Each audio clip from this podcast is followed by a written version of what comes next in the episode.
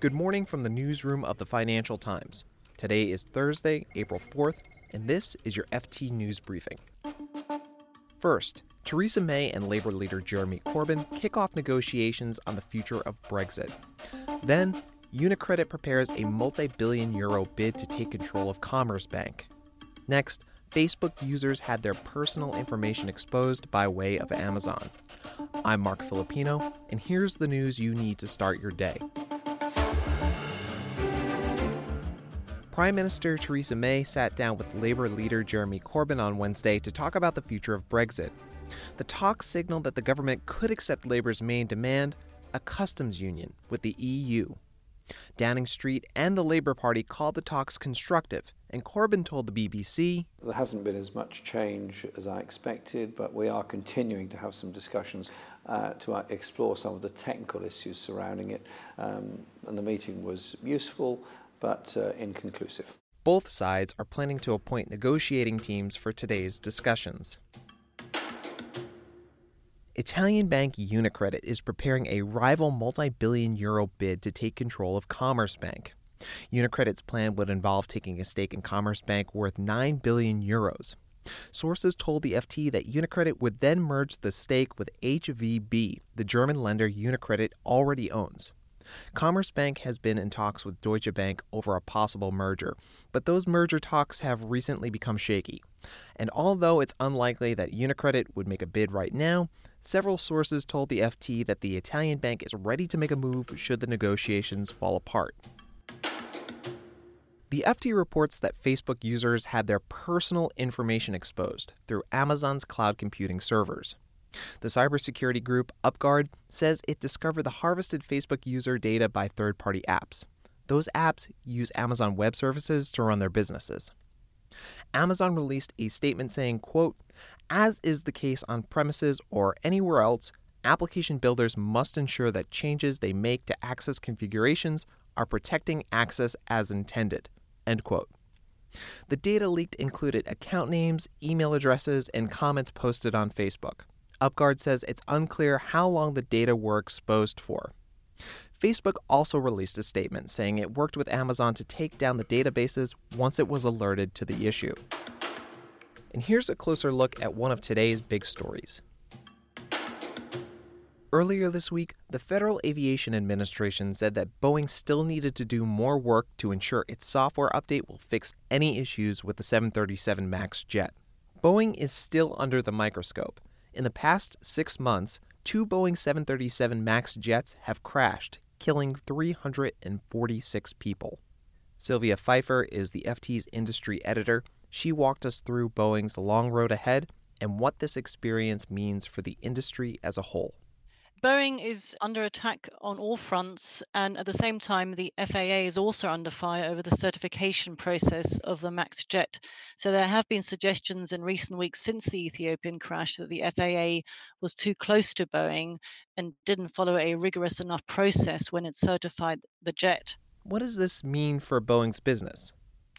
So, Boeing um, could face billions of dollars in compensation payments to airlines with the grounded planes, legal settlements with the families of the victims of the crashes, both in Ethiopia and Indonesia, delivery delays, and then, of course, the costs of the software fix and, and repairing the existing aircraft.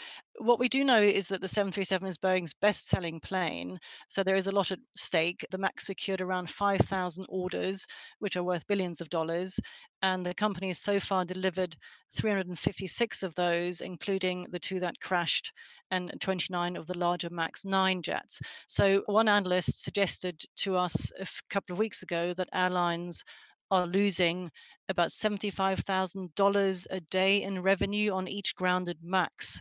So if it were to last 90 days, it could cost Boeing $2.5 billion.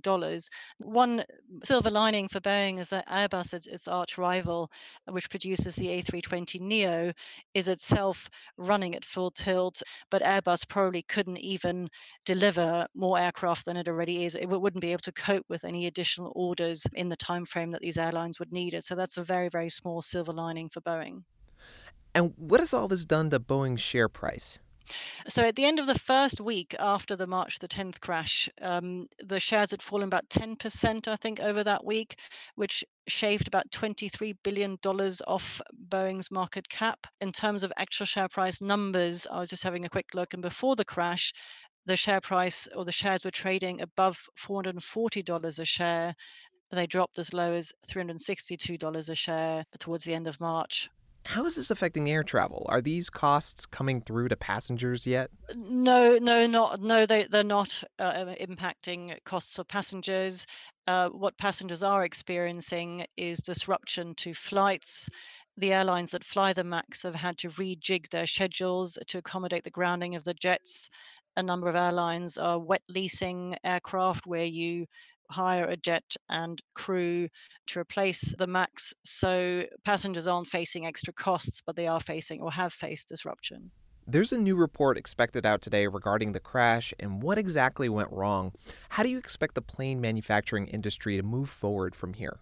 I think the thing is for the industry, um, there's possibly a change that will come because it'll change the appetite for risk among manufacturers, the regulators, possibly the engine companies as well.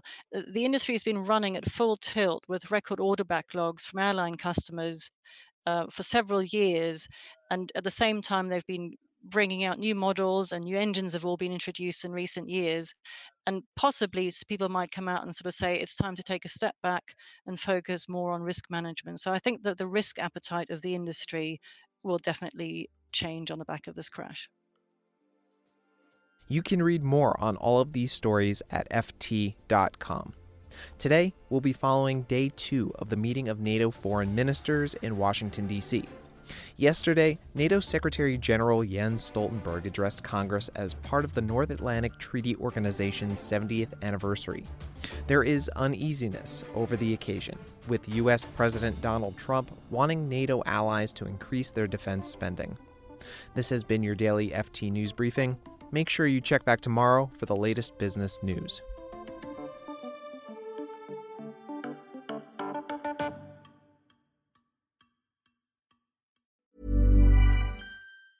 Hi, this is Matt and Sean from Two Black Guys with Good Credit. From a local business to a global corporation.